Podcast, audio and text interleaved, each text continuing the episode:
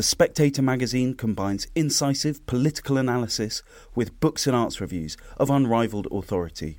Subscribe today for just £12 and receive a 12 week subscription in print and online, plus a £20 Amazon gift voucher, absolutely free. Go to spectator.co.uk forward slash voucher. Hello and welcome to Coffee House Shots, the Spectator's daily politics podcast. I'm Katy Balls and I'm joined by James Forsyth and Fraser Nelson. The planning rebels have stood down after the government has agreed a compromise. Now, James, this is one part of the mooted rebellions on the Levelling Up Bill, and this was about mandatory housing targets, led by Theresa Villiers. Michael Gove tried to talk them down. Where did it land? So it's landed with essentially eh, places with a local plan get more discretion, more consideration will be taken over over particular neighbourhoods. Some of these national housing targets will become advisory rather than compulsory. It is a watering down of what the government wanted to achieve, but it is not a total abandonment. I think it is a reminder of how difficult anything to do with planning is in the Tory party, which is obviously a problem given that of all the supply side reforms that you could do to the UK economy, planning is probably one of the ones that would have the biggest impact on, on economic growth. And and I think this shows you how difficult even relatively small changes to the system are. Fraser, there's some speculation that when it comes to the other rebellion, which is the Liz Truss Boris Johnson rebellion on onshore wind farms, there could also be, uh, you know, giving way to the rebels. Do you think we're starting to see that Rishi Sunak doesn't have the authority, or actually are we overreading this? Because ultimately, planning disputes have been there for some time. I think we're seeing one of the most important and yet understated truths of the Sunak government. This is a coalition in a way that Boris Johnson's government simply wasn't. Uh, Boris wanted to rule like a sort of dictator almost, coming up with, with he or, or in most cases Dominic Cummings deciding what happens and everybody told to hop to it. Rishi Sunak recognises that he is somebody who's there without a leadership election, so he's had to put together various Tory tribes who he has to placate. So it's funny that we don't really think of him as a coalition leader, but he is probably more burdened with the, of the need to balance factions than even David Cameron was during the coalition eras.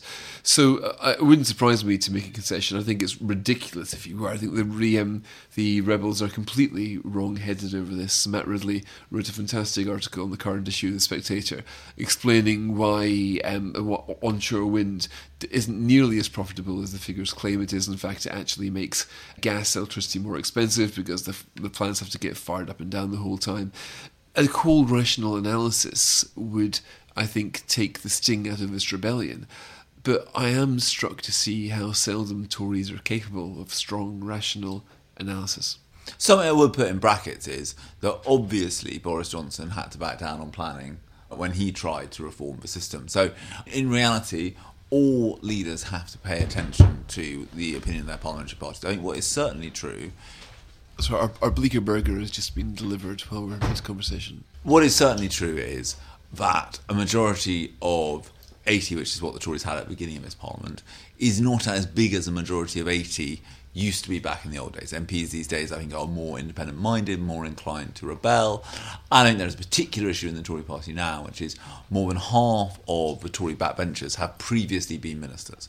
And once people have been ministers in the past, they have climbed the greasy pole to some extent, and so are therefore they are more difficult to whip than they, they than they would have been previously.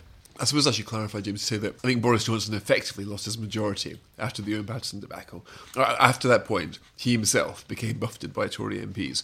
But I don't think he's out to run a coalition. I think that Sunak effectively has, even though I myself am not quite clear who are the Tory tribes that he thinks are the main constituent parts of his party.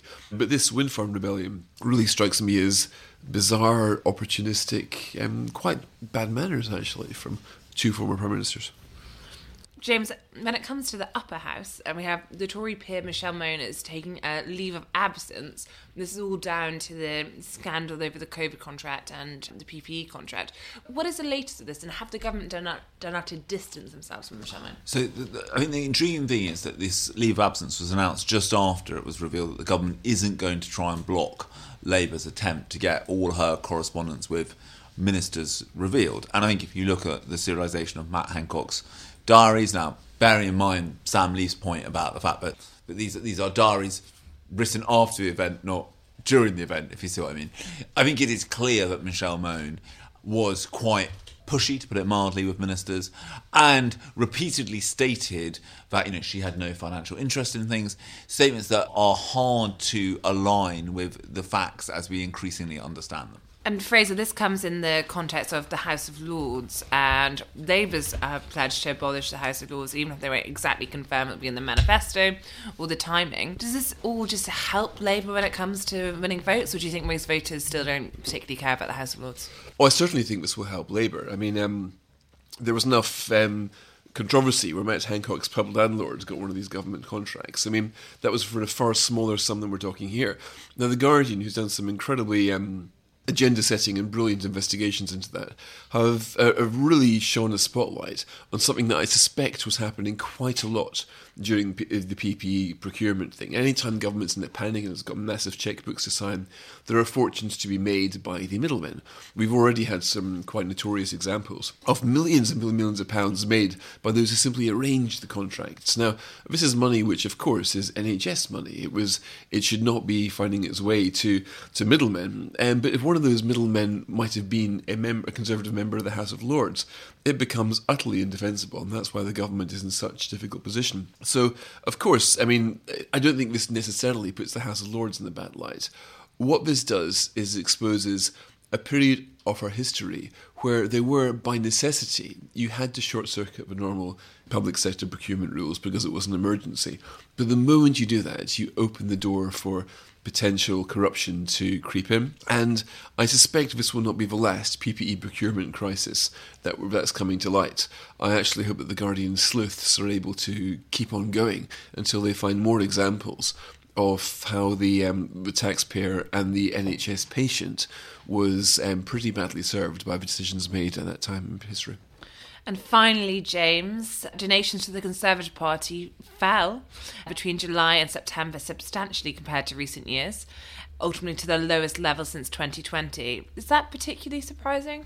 I don't mean it's that surprising in that, remember during the summer, both Rishi Sunak and Liz Truss were raising money from people who are it, I think it is reasonable to assume would otherwise have been donating to the Tory party.